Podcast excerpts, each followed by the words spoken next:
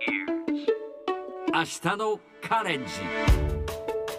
Nikki's Green English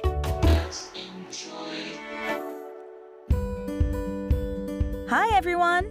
ここからは地球環境に関する最新のトピックスからすぐに使える英語フレーズを学んでいく Nikki's Green English の時間ですそれでは早速今日のトピックを Check it out!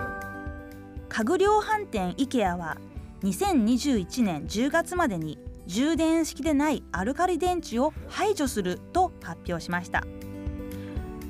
お充電式でない乾電池は環境に与える負荷がものすごく大きいらしいです。IKEA は2019年に全世界で3億本ものアルカリ乾電池を販売したそうなので今回の排除で得られる効果はかなり大きいでしょうね。なお今回の排除の対象になっているのはアルカーリスクシリーズなどで現在 IKEA が販売している一部製品で使われている電池は対象外とのことでした。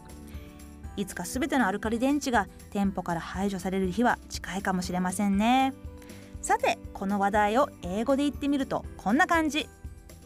IKEA will remove non-rechargeable alkaline batteries by October 2021今日この中からピックアップするのは remove 排除するという言葉です。スペルは R-E-M-O-V-E もしかしたら学校で B から A を排除するという時は remove A from B というふうに習ったかもしれません。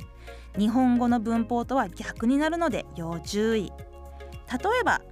あなたまたカレーから人参取り除いているの？という時は Are you removing the carrots from the curry again? というふうに使います。